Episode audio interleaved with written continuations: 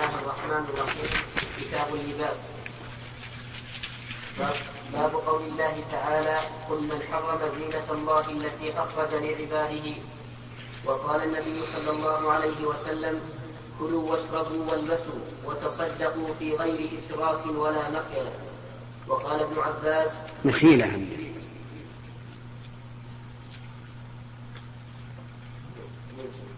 ها؟ نعم كلوا واشربوا والبسوا وتصدقوا في غير إسراف ولا مخيلة وقال ابن عباس كل ما شئت والبس ما شئت ما خطئتك اثنتان. عندنا ما أخطأتك خطئتك عندك؟ نعم. ما خطئتك اثنتان سرف أو مخيلة اللباس نوعان لباس معنوي ولباس حسي. وقد أشار الله إليهما في قوله يا بني آدم قد أنزلنا عليكم لباسا يواري سوآتكم وريشا. هذا الحس الذي يواري السوآت هو اللباس الضروري الذي لا بد منه والريش هو لباس الجمال والزينة الزائد على اللباس الضروري. ثم قال ولباس التقوى ذلك خير وهذا هو اللباس المعنى. والأصل في اللباس الحسي الأصل فيه الحل إلا ما قام الدليل على تحريمه. لدخوله في عموم قوله تعالى هو الذي خلق لكم ما في الأرض جميعا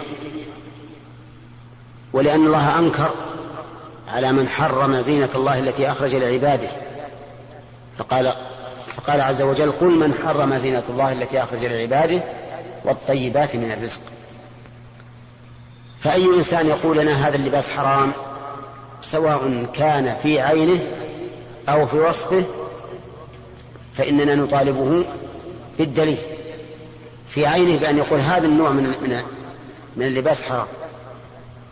في وصفه يعني شكل تفصيله أو تطريزه أو وشيه. فإننا نطالبه بالدليل. فإذا قال الإنسان الحرير حرام نقول له هات الدليل. سيأتي بالدليل على تحريم الحرير على الرجال. وإذا قال الإنسان الذهب حرام لباس الذهب حرام نقول هات الدليل. وسيأتي بالدليل على أنه حرام على الرجال. وإذا قال إنسان الفضة حرام نقول هات الدليل ولكن ليس فيها دليل ليس فيه دليل على تحريم الفضة على وجه العموم. وإذا قال إنسان المعادن الثمينة التي هي أثمن من الذهب والفضة لبسها حرام. قلنا هات الدليل والأصل الحل في كل ما يلبس سواء على بعض البدن أو على جميع البدن. إلا أنه لا بد من مراعاة أمرين. أولهما الإسراف والثاني المخيلة. فالإسراف مجاوزة الحد وهو أمر نسبي. فقد يكون هذا الشيء إسرافا عند قوم أو مع رجل ويكون عند آخرين ليس بإسراف. أو عند رجل آخر ليس بإسراف فإذا لبس الفقير لباس الغني كان إسرافا كان إسرافا لأنه تجاوز الحد. فإن الله يقول لينفق ذو سعة من سعته ومن قدر عليه رزقه فلينفق مما آتاه الله. المخيلة أن أن يقصد الإنسان بذلك الخيلاء يعني الترفع على الناس.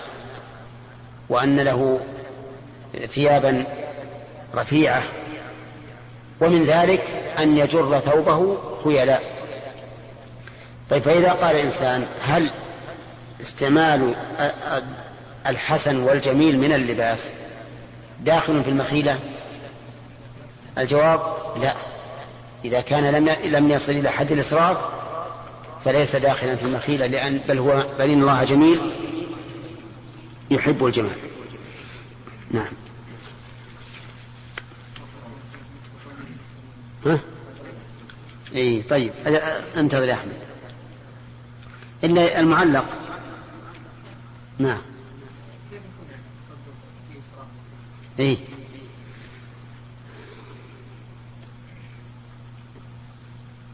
ماذا تقول؟ يمكن فيه الصدقة يقول هل يكون فيها إسراف ومخيلة ها؟ يمكن فيها مخيلة بأن يتصدق كثيرا ليرى. وكذلك الإسراف. ربما يتصدق كثيرا وينقص ما يجب عليه من نفقات أهله. فإن صح هذا التوجيه فهو, فهو واضح. وإن لم يصح فيقال قول في غير إسراف ولا مخيلة. هذا عائد على ما سوى الصدقة. نعم.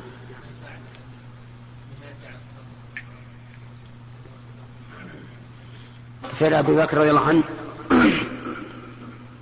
قد يقال إنه يعلم أن أهله يرضون بذلك ولا يطالبونه بالواجب والحق لهم فإذا رضوا بذلك فلا حرج. نعم.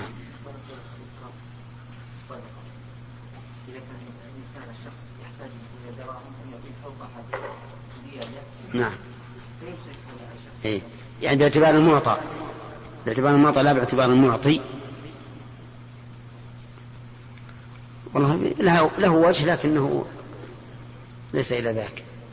نعم.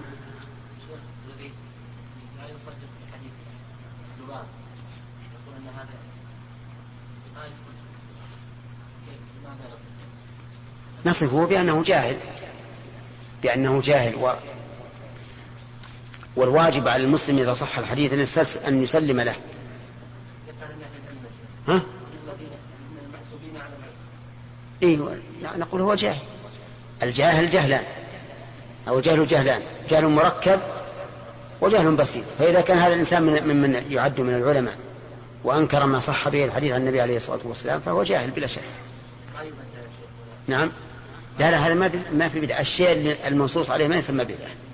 يعني مثلا الزاني ما نقول إنك مبتدع. كل شيء نص الشارع عليه فهو ما يسمى بدعة. نعم. حدثنا إسماعيل قال حدثني مالك عن نافع وعبد الله بن دينار وزيد بن أسلم يخبرونه عن ابن عمر رضي الله عنهما أن رسول الله صلى الله عليه وسلم قال لا ينظر الله إلى من جر ثوبه خيلاء. نعم. باب من جر إزاره. قوله لا ينظر لا ينظر الله النظر نوعان. نظر رضا ورحمة وهذا هو المنفي في هذا الحديث. ونظر إدراك واطلاع وهذا لا ينفى لأن الله تعالى لا يحجب عن نظره شيء. فلا يخفى على شيء في الأرض ولا في السماء. وكل شيء فالله محيط به. لكنه لكن نظر الرضا والرحمة هذا منتف عمن جر ثوبه خيلاء. وثوب هذا مفرد مضاف فيعم كل ما يلبس من قميص وسراويل وإزار. طيب و نقول ومشلح ها؟ نعم نقول ومشلح هنا وهذا الحديث كما ترون له منطوق وله مفهوم. فمن جر ثوبه خيلاء لم ينظر الله إليه. ومن جره غير خيلاء لم يثبت في حقه هذا الوعيد لكنه يأتي وعيد آخر وهو ما أسفل من الكعبين ففي النار. هنا نعم.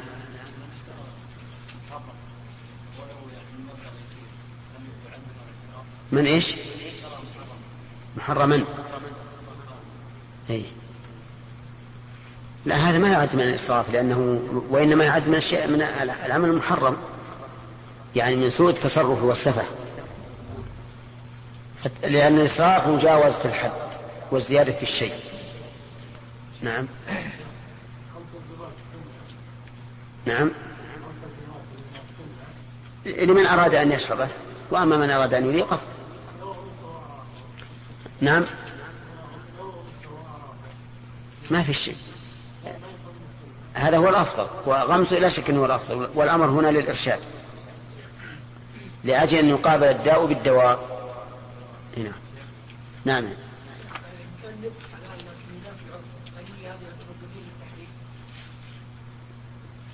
اللبس حلال؟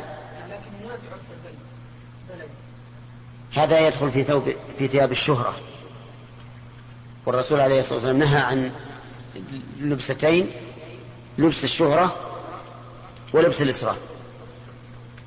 فإذا أتى الإنسان بشيء يخالف عرف البلد ولكنه ليس محرما فإنه يدخل في لباس الشهرة. نعم. هذا ثلاثة.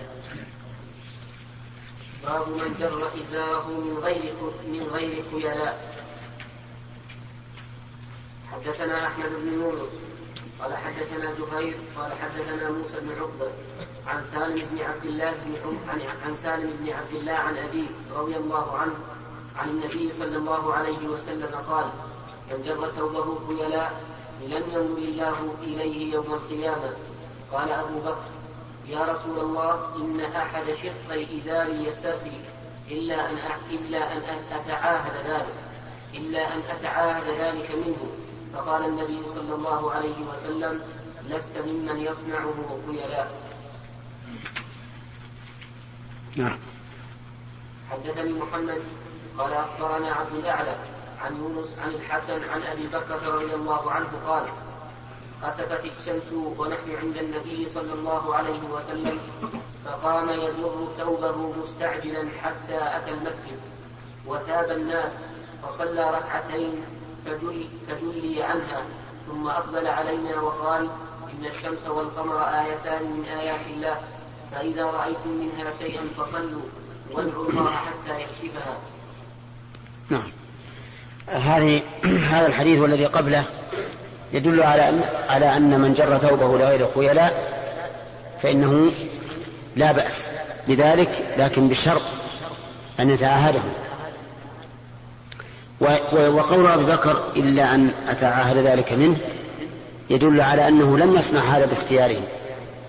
وأيضا ثوب أبي بكر ليس كله ليس كله ينزل وإنما يسترخي عليه أحد الشقين. وهذا معلوم.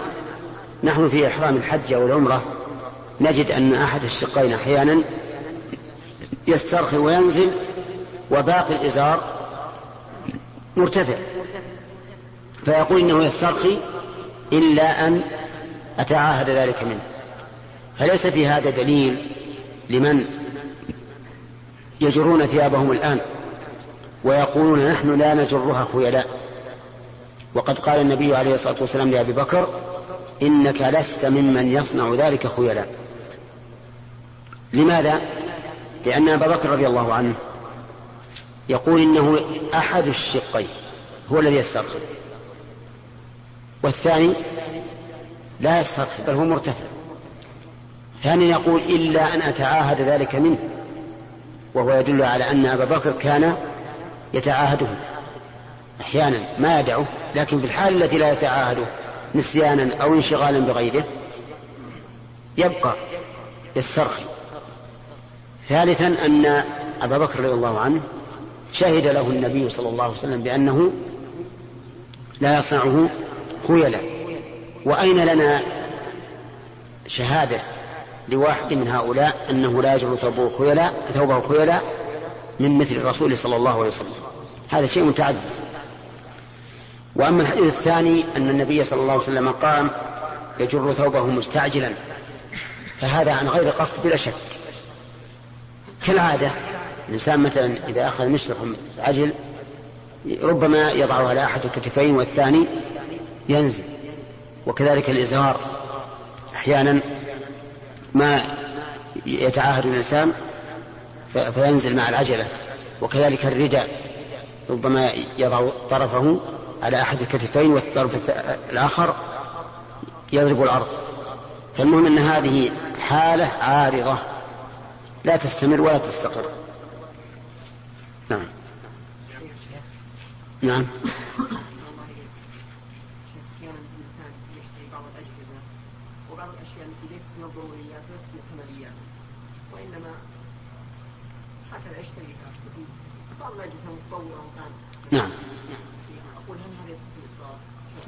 إذا لم يكن له مصلحة منها فهو إسراف. ها ما إيش؟ ما إيش؟ إيه نعم.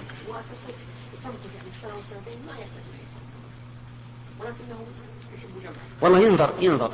إذا كان يحتاج يحتاج إلى دراهم هذا الشيء.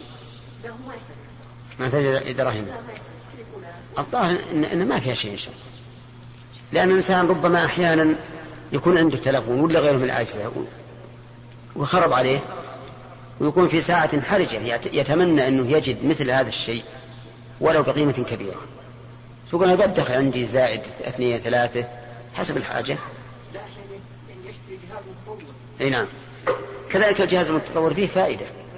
يعني لابد يكون فيه خدمة زائدة. مثلا اللي يغسل اللي يغسل الأرقام. نعم. أو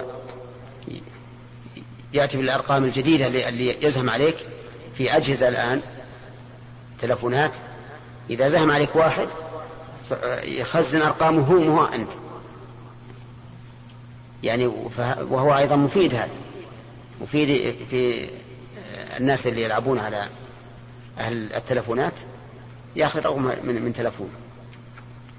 نعم نعم هذا ما يمكن يعني الانسان اذا قصد الخيلاء ولا فايت بالخيلاء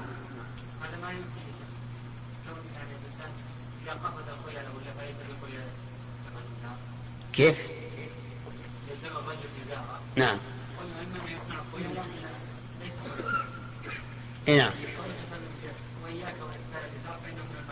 نعم. ما يمنع التقسيم هذا في الغالب. إيه في الغالب. فإنه يعني سببه المخيلة غالبا. هذا بناء على الغالب نعم. الوهاب إذا كان شخص كان أحد رضي الله تعالى عنه ينزل إلى الأرض فهل يدخل ما كان الكعبين لا لأن هذا أول نعم.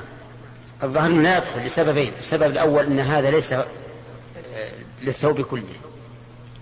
والثالث أن هذا السرخة والاسترخاء معناه أنه ليس بلازم دائما. والثالث أنه قال إلا أن أتعاهد وهذا يدل على أنه يتعاهد أحيانا.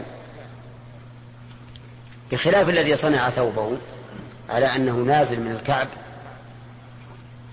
و... ومستوي في... في نزوله فهذا قصده بلا شك. ففرق بين الذي استرخي عليه إلا بالتعاهد وبين الذي قصد. لكن بعض الناس يقول الآن إن الخياط هو الذي جعله ينزل.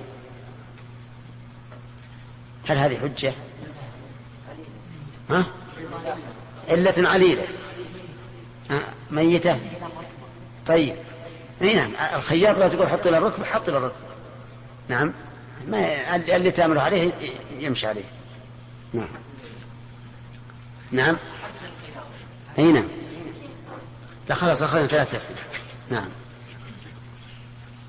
باب التشمير في الثياب حدثني إسحاق قال أخبرني ابن سمي قال قال أخبرنا عمر بن أبي زائدة قال أخبرنا عون بن أبي جحيفة عن ابيه عن عن أبيه أبي جحيفة قال فرأيت بدانا جاء بعنزة فركزها ثم ثم أقام ثم أقام الصلاة فرأيت فرأيت رسول الله صلى الله عليه وسلم خرج في حلة مشمرا فصلى ركعتين إلى إلى العنزة.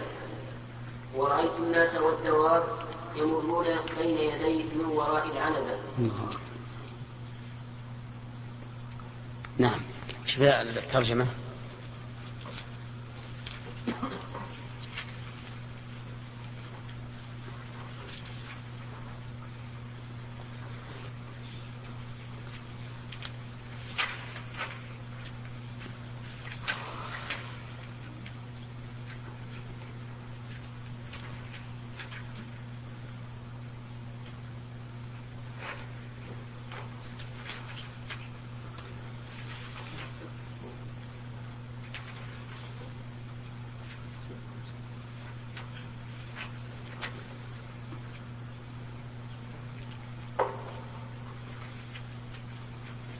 الوجوه باب التسمير في الثياب هو بالشين المعجمة وتشديد الميم. رق أسفل الثوب. إيش تشديد الميم؟ هو بالشين المعجمة وتشديد الميم. الميم؟ الميم. اي اي شمر شو باب التشمير؟ باب التشمير في الثياب. نعم. هو بالشين المعجمة وتشديد الميم. التشمر خلاف اللي عندنا. نعم. نعم. طيب. بس لا لا. آه، اقرأ. باب التشمر في الثياب. هو بالشين المعجمة وتشديد الميم. رفع أسفل الثوب. حدثني إسحاق. قوله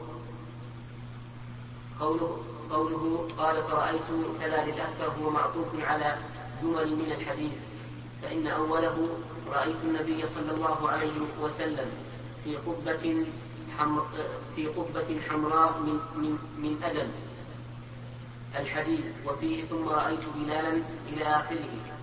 هكذا أخرجه المصنف في أوائل الصلاة.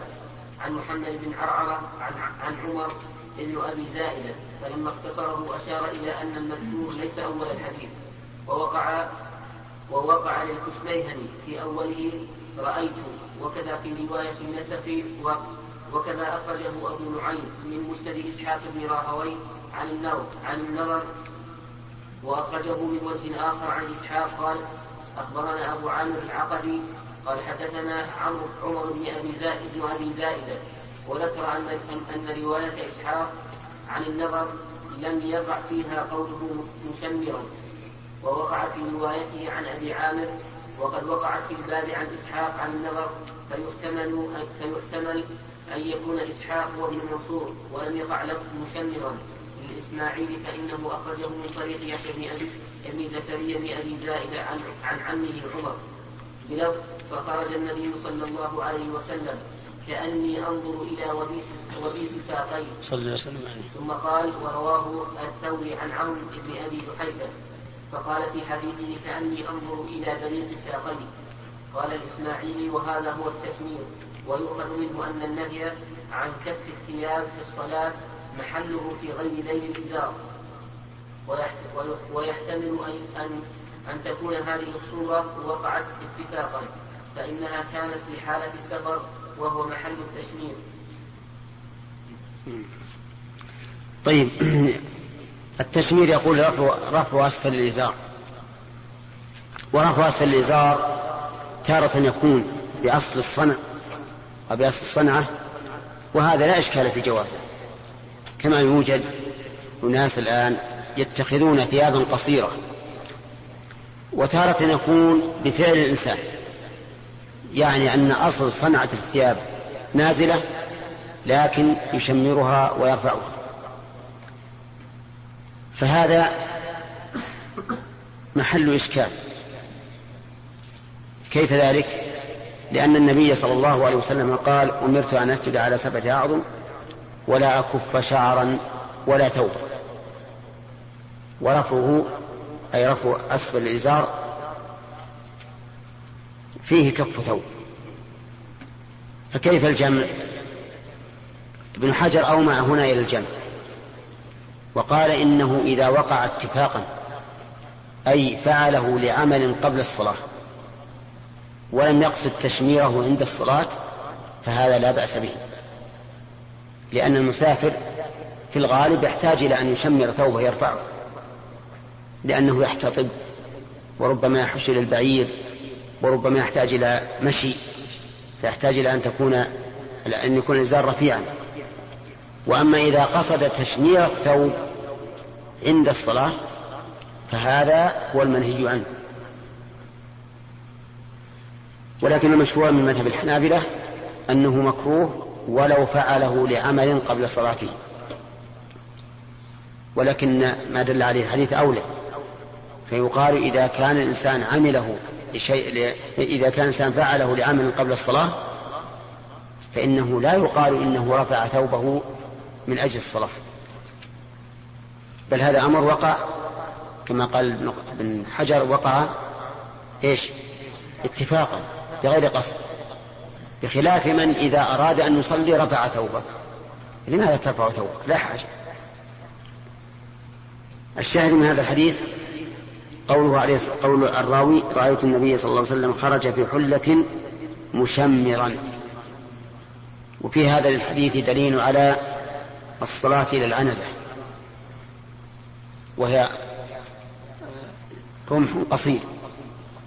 في طرفه زج يعني حديدة مدببة.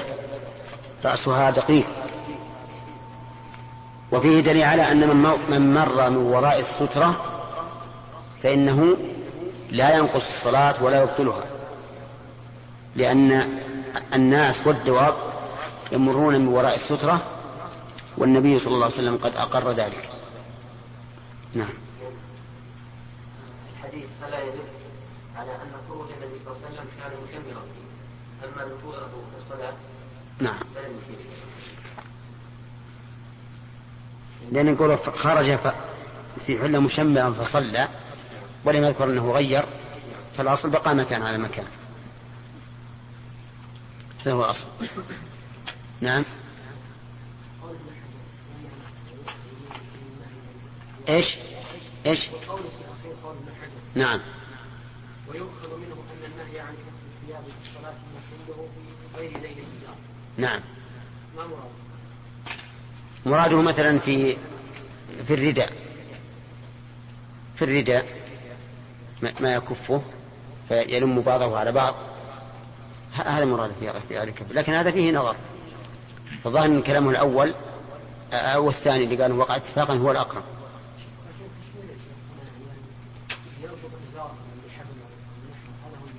إي نعم. إي نعم. مثل ما يفعل الآن العمال وغيرهم يفعلون هذا. نعم.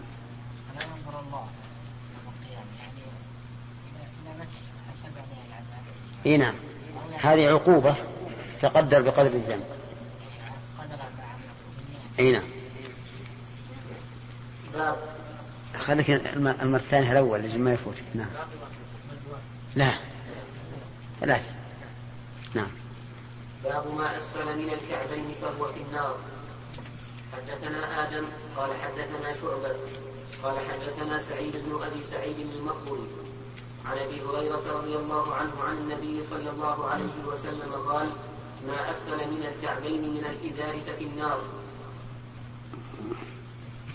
باب من جر ثوبه من الخيلاء حدثنا عبد الله بن يوسف. قول ما أسفل من الكعبين من الإزار. ما الأولى؟ شربه ها؟ موصولة. طيب. وقوله من الإزار ففي النار. ألف هنا وش... كيف جاءت؟ مع أن ما اسم موصول وليست شرطية.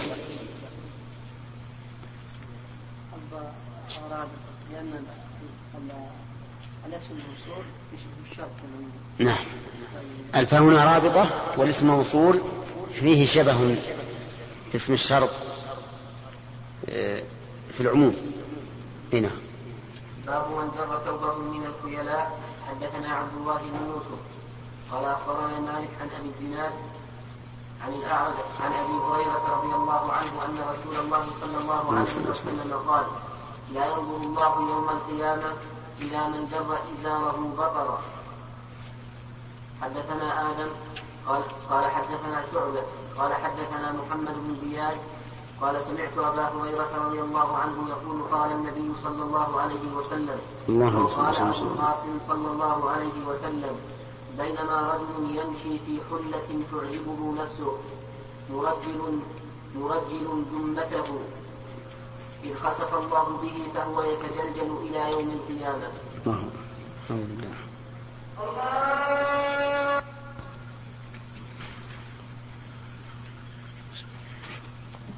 نعم. حدثنا سعيد بن عطير قال حدثني الليل قال حدثني عبد الرحمن بن قادر عن ابن شهاب عن سالم بن عبد الله أن أباه حدثه أن رسول الله صلى الله عليه وسلم قال بين رجل يجر إزاره خسف به فهو يتجلجل في الأرض إلى يوم القيامة.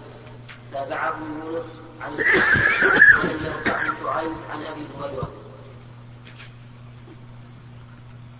حدثني عبد الله بن محمد قال حدثنا وهو بن جرير قال أخبرني أبي عن عمه جرير بن جرير بن زيد قال كنت مع سالم بن عبد الله بن عمر على باب داره فقال سمعت أبا هريرة سمع النبي صلى الله عليه وسلم نحوه.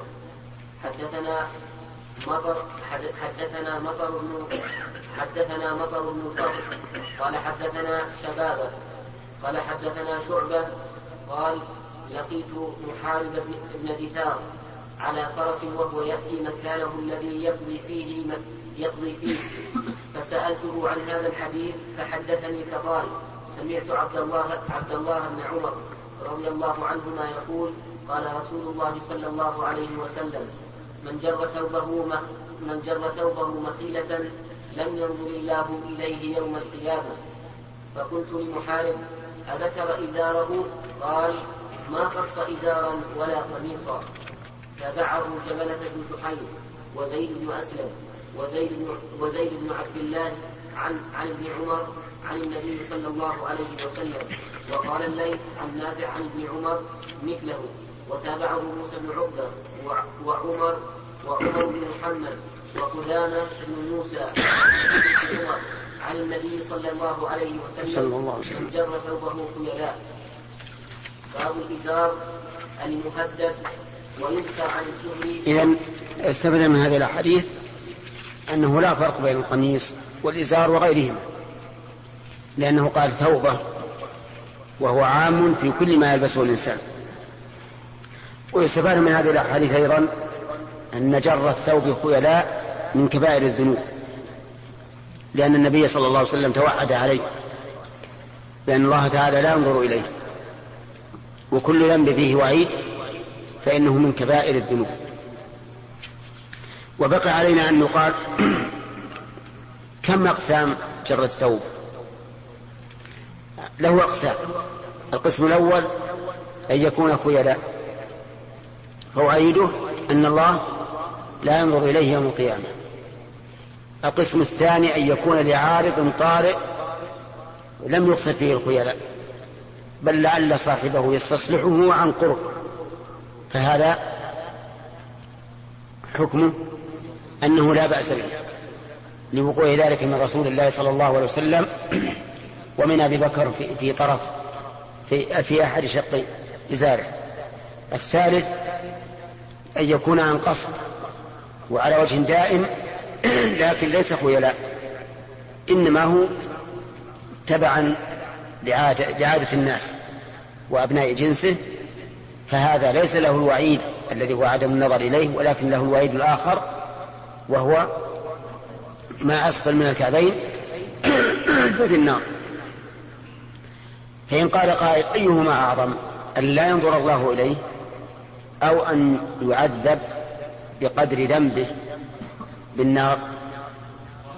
فالجواب الأول أشد الأول أشد لأن هذا عذابه جزئي. يعذب بقدر ما نزل من ثوب. فإذا قال قائل وهل يمكن أن يكون العذاب جزئيا؟ فالجواب نعم يمكن. ودليله قول النبي عليه الصلاة والسلام ويل للأعقاب من النار.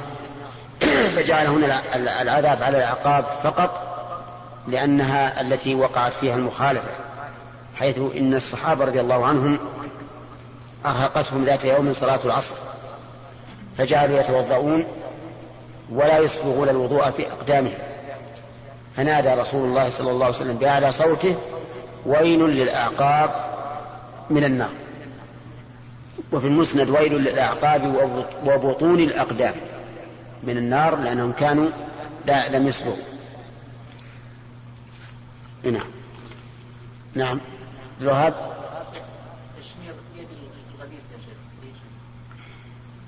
هذا ذكر الفقهاء رحمهم الله أنهم داخل في قوله لا, لا أكف شعرا ولا ثوبا.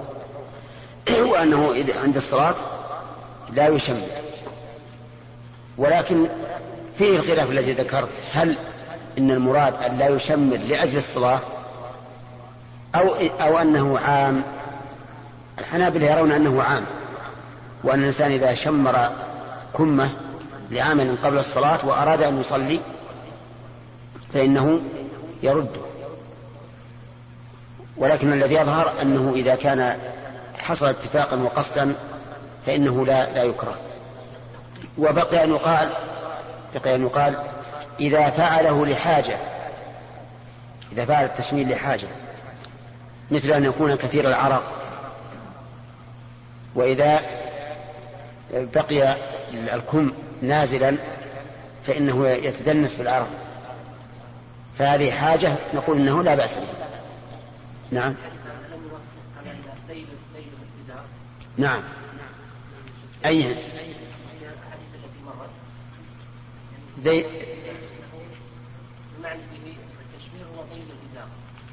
اليسار مثل مثل الثوب مثل غيره. لا الكم ما ما دخل بالتشمير الكم دخل في قوله ولا أكف شعرا ولا ثوب. نعم. التجاوز التردد. يعني معناه أن يكون يرتفع وينزل يرتفع وينزل أو يتجلجل يمينه وشماله. ولكن بقي بقي في هذا أنا كنت أريد أن أقول لكن نسيت. هل هذا الرجل مات ولا بقي حيا؟ نعم. هل هو مات ويعذب في حال موته بهذا التجلجل أو أنه بقي حيا؟ بعض العلماء يقول أنه بقي حيا ويلغزون به. فيقال هذا رجل من بني آدم لا لم يمت حتى الآن. وأجابوا عن قول الرسول عليه الصلاة والسلام إنه لا يبقى على ظهر الأرض ممن هو عليه اليوم أحد على رأس مئة سنة. وقالوا إن هذا ليس على على وجه الأرض. هذا في داخل الأرض. وبعض العلماء يقول إن العادة وإن سنة الله عز وجل في العباد أنه إذا خسف بشخص فإنه إيش؟ يموت. ولا مانع من أن يعذب بالتجلجل في الأرض وهو وهو ميت. والله ما أدري لو كان ابن حجر تعرض لها.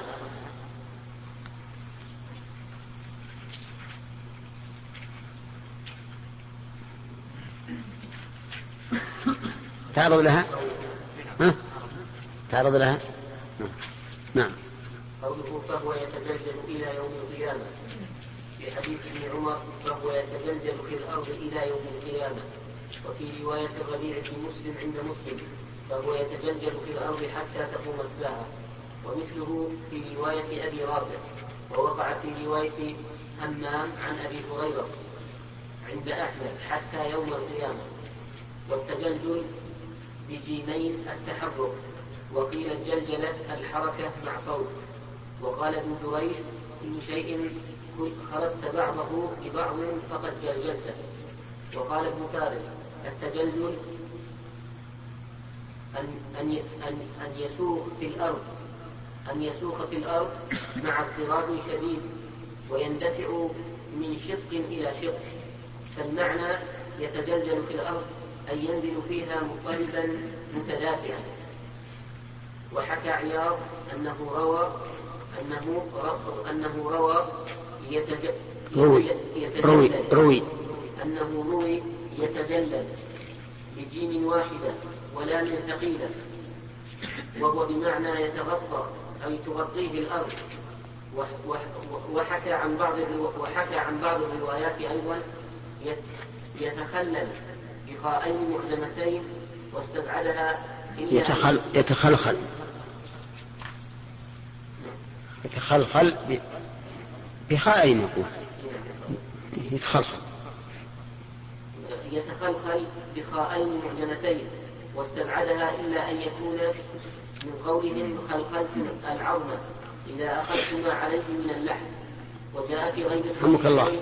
يتحلحل بحاءين مهملتين قلت والكل تصحيح إلا الأول. ومقتضى هذا الحديث أن الأرض لا تأكل جسد هذا الرجل. في من؟ كيف يمكن أن يلغز به؟ فيقال كافر لا لا يبلى جسده بعد الموت. لا يبلى لا يبلى جسده بعد الموت. بس. نعم. هذا إذن جزم بأنه مات. ولكن يبقى يبقى جسده. نعم. وقول كافر أيضا فيها نظر. هو كافر الحديث ما يدري عنه كافر. هو يدل إلا كان في رواية أخرى غير البخاري أما الحديث ما فيه إلا أنه رجل عنده خيلاء وإعجاب بنفسه مرجل شعره فحصل له هذا العذاب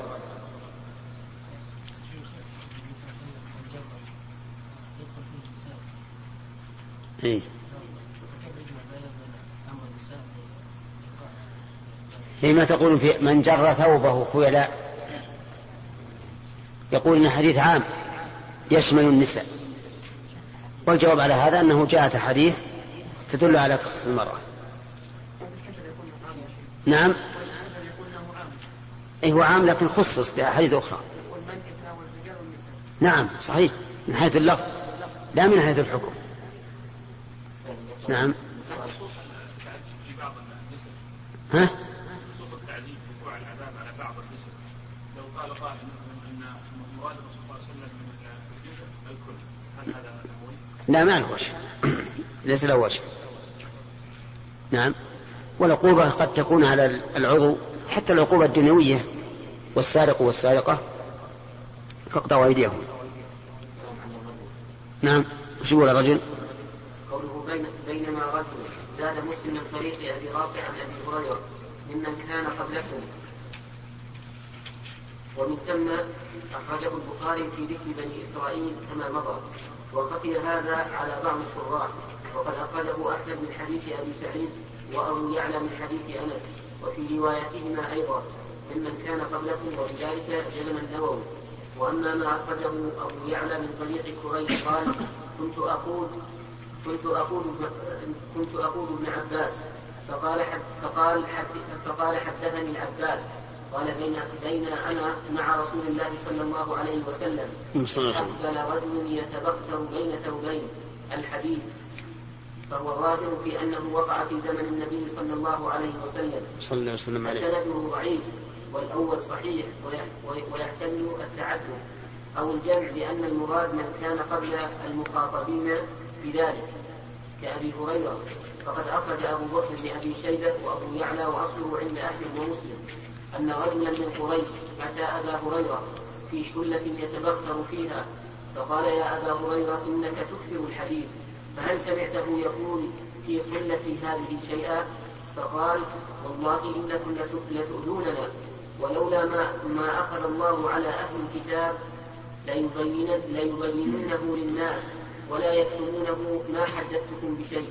سمعته ما ما حدثتكم بشيء سمعته فذكر الحديث وقال في آخره فوالله ما أدري لعله كان من قولك وذكر السهيلي في مهمات القرآن في سورة الصافات عن الطبري أن اسم الرجل المذكور الهيزن وأنه من من أعراب فارس. قلت وهذا أخرجه الطبري في التاريخ من طريق ابن جريج عن شعيب الجياني وجزم الكلام الكلام في معاني الأخبار بأنه قارون. وكذا ذكر الجوهري في الصحاح وكأن المستند في ذلك ما أخرجه الحارث ابن أبي أسامة من حديث أبي, أبي هريرة وابن عباس بسند ضعيف جدا. قال خطبنا رسول الله صلى الله عليه وسلم ذكر الحديث الطويل وفيه ومن لبس ثوبا فاختال فيه كسف به من شفير جهنم فيتجلجل فيها لأن قارون لبس حلة فاختال فيها فخسف فخسف فخسف فخسف به فخسف به الأرض فهو يتجلجل فيها إلى يوم القيامة وروى الطبري في التاريخ من طريق سعيد بن أبي عروبة عن قتادة قال ذكر لنا ذكر لنا أنه يخسف بقارون كل يوم كل يوم كل يوم قامة كل يوم قامة وأنه يتجلجل فيها لا يبلغ لا يبلغ قعرها إلى يوم القيامة.